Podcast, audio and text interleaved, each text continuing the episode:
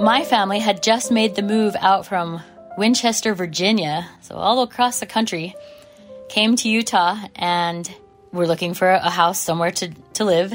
That's Lisa Nicolle Hamilton talking about her family's big move when she was 12 years old. Mom is the one who actually saw it for sale on the market and thought, what a cool building. Wouldn't it be so neat to live there and kind of fix that up?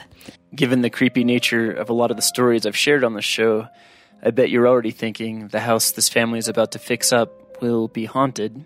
In some ways, I think this story is more interesting. In 1847, members of the Church of Jesus Christ of Latter day Saints, sometimes called the LDS Church or sometimes still called Mormons, arrived in the Salt Lake Valley of Utah and started building churches and later temples.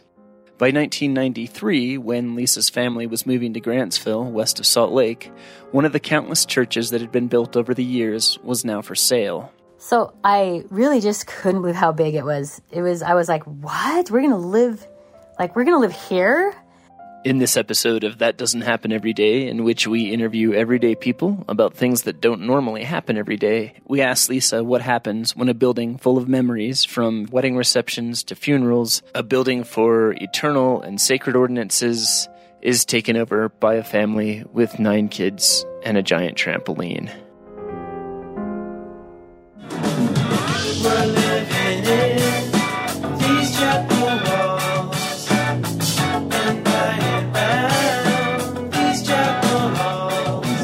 In what seems like true LDS fashion, Lisa's brothers made this song about living in the church.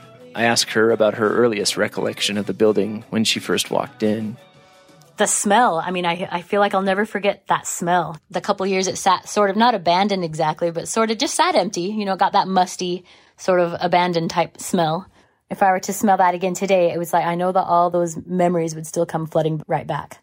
Lisa's new house wasn't like the newer LDS churches you might have seen or even played basketball in. According to the National Register of Historic Places, the Grantsville First Ward meeting house that Lisa's family was hoping to buy was completed in 1866, right after the American Civil War. The walls of the building were actually made out of adobe, in other words, you know, clay and straw mixed together. The adobe they used for it was so thick at the bottom and then gradually tapered off and thinner as you went up, that the window sills were huge. I mean, they were just, they were like window seats. You could put a, like a seat in each one.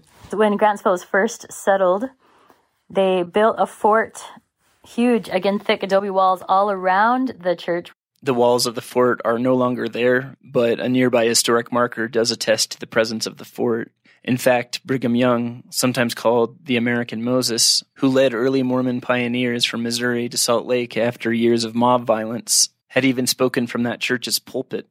Um, so then, the many years later, in 1949, they obviously needed to expand it quite a bit more because it would have been literally just the chapel and then the, the two rooms in the back. So they needed to add on what would be the Relief Society room and a few classrooms.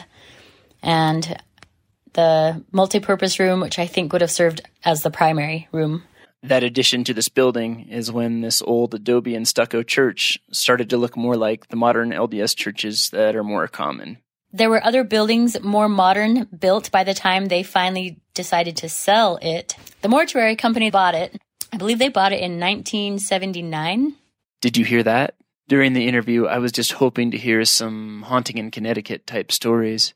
Unlike in a haunting in Connecticut, Lisa said when they moved in, the old building didn't have any abandoned embalming equipment or anything like that. I actually don't know to the extent of what they did with bodies. I know that it was mostly just a storage facility. In fact, when she says storage facility, I think it might have even been used more for coffins or things like that because the building didn't have a morgue, so it's unlikely bodies were kept there for very long toward the end, there were almost no funerals there because people could just use the regular church buildings that were already in existence for funerals and not have to really pay because the church, you know, does that as a free service.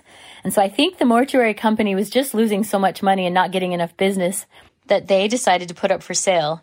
Now, the interesting thing also about that is that the church will not sell a building to a private resident. So it was because they had sold it to the mortuary company that we were able to buy it because it was now no longer a church. It didn't belong to the church. Apparently, Lisa's parents had to get their new house in Grantsville rezoned from commercial to residential or something like that. Anyway, after that, Lisa's family began to unload the moving truck.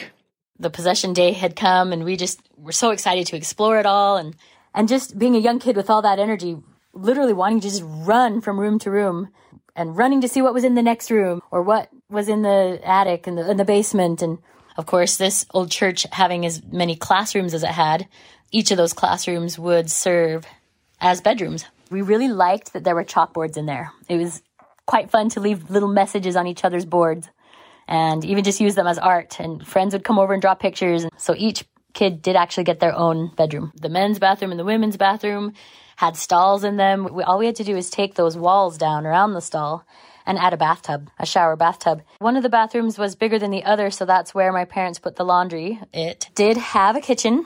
Um, and again, not a whole lot was done there to change that up either. Earlier, Lisa had mentioned a Relief Society room. It's normally one of the bigger rooms where the church's women's organization meets. The family brought in their couches and TV, and it became their living room. Lisa sent me a couple pictures of the interior of the building, and while that chapel does look a lot like a chapel, the entryway of the building actually looks really cool. It has brick arches, and I think a lot of people would like to live there. It did have a basement, not really ever a very usable space. I just know when we bought it, there were still posters and signs up that, that talked about it being the Boy Scouts area. We had these old boiler things down in the basement and you know we would some some of my friends would come over and say ooh that's what they burned the bodies in. I mean that kind of stuff was joked about all the time. Though personally i don't think that that's what the big boilers were. I think they literally were just the heating system for the building. I wondered what they did with the church's baptismal font. Because you have to be at least eight years old to be baptized into the LDS church, and it's done by immersion, meaning the entire body has to go under the water for a second. These baptismal fonts are usually really big, more like the size of a jacuzzi. So often friends would ask that as well. They'd say, why don't you fill it up and use it like a hot tub? There was not. There was no font ever in there. There also wasn't the basketball court or gym that lots of LDS churches are known for. I also wondered what they did with that actual chapel part of the church. The all the benches, everything was all in place. We had the benches sold. One of the ladies said that she remembers those benches being sold to her congregation, which is a Baptist She's like, I knew those benches looked familiar. So the chapel was really hard to heat in the winter. It wasn't really used. They turned the heat down enough to keep things from freezing in there, but not enough to be really a livable space. We did, however, a couple of times fix it up real nice for when my older sister got married. She had her reception in there and we had it all decorated real nice. So, what happened to that pulpit that Brigham Young spoke from? Honestly, by the time Lisa's family had moved into the church, it probably had had several different pulpits, but here's what they did with the one they had. So we never had the pulpit taken out. We never had the podium removed. We did have a trampoline put right under it. so we would jump off of the actual pulpit. We'd jump from the pulpit onto the trampoline. And there were big enough windows throughout on, in the chapel there that some of the cars going by I'm sure they could see as they'd see heads just jumping up and down, looking through the windows. of course, we're just kids. We're not thinking about how sacrilegious that is. We're just thinking, how awesome and fun is it, right? I asked Lisa if people in the small community did get upset sometimes by their new use of the building. There were some attitudes like that with a, among a few people in town, which was unfortunate. And I mean, but I at the same time kind of don't blame them. They've got fond memories of it and hold it in high respect as a religious meeting house and here we are just just living in it so just to clarify, in case you weren't sure, Lisa and her family were and are members of the LDS Church and weren't trying to disrespect the building, LDS beliefs, or anyone else's for that matter. I think what most people don't realize is that it's completely an undedicated building once it gets sold like that. It's it's just a physical building. It is it's no longer a church. I do think, however, most people were glad to see it become a place that was cared for again. What was it like for this 12 year old to move into a small Utah town in the 90s and be the only one living in a former church and funeral home? Uh, so I already felt like the weird kid because coming from Virginia and trying to make friends in Utah, I, I already had kind of felt like this sort of out of place person. I remember going to school and the first thing that so many kids came up to me and said was, How haunted is your house? And, and I got that all the time. Yeah, we got it like everybody, how many ghosts? What, what do you, uh, they would just laugh. Um, mostly I think they were just curious. I think they were really intrigued that we had this crazy old church building that we were trying to live in as a house. A lot of them wanted to come and see it, of course. And I think maybe we made friends just through the simple fact that they wanted to come check out our house with, with me and wanted to explore all the different rooms and tunnels under the basement and but yeah, we would just explore and I think a lot of my friends were pretty excited to just see how cool the place was. In one last desperate attempt for a scary story, I too asked Lisa, So, was it haunted? Did you ever see, like, just one ghost? Please tell me you saw some ghosts. Never. Never at all. Darn it. Not not to any one of us. I'm not really one to go and chase after ghost activity.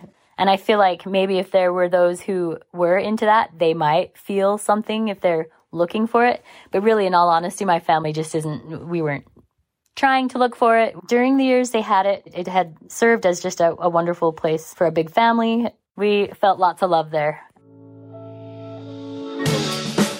Chalkboard with no chalk in our rooms. A water fountain with no Today, Lisa's former house is called the Old Grantsville Church, where musical and theatrical performances are held. At the time of this recording, they're holding auditions for Agatha Christie's Witness for the Prosecution, if you'd like to try out for that. You can also rent it out for events, and I've included their website in the description.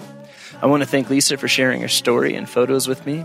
Ethan and Ian are Lisa's younger twin brothers, whose band, Twinpectol, made the song about living in the church. I want to give a shout out to them. If you'd like to hear more of their music, I've included a link to their band in the show's description. You can also check out a podcast that's made by some of Lisa's other relatives, and I've linked that in there. And finally, I've also included a link to Lisa's own YouTube channel where you can check out her music. That doesn't happen every day. Plays every Thursday at 3:30 p.m. on KHOL Jackson. If you search for That Doesn't Happen Every Day, every day is two words in this case, podcast, you can listen to every episode I've ever done. And again, I hope that you'll share them with someone. Thanks for listening and have a good day.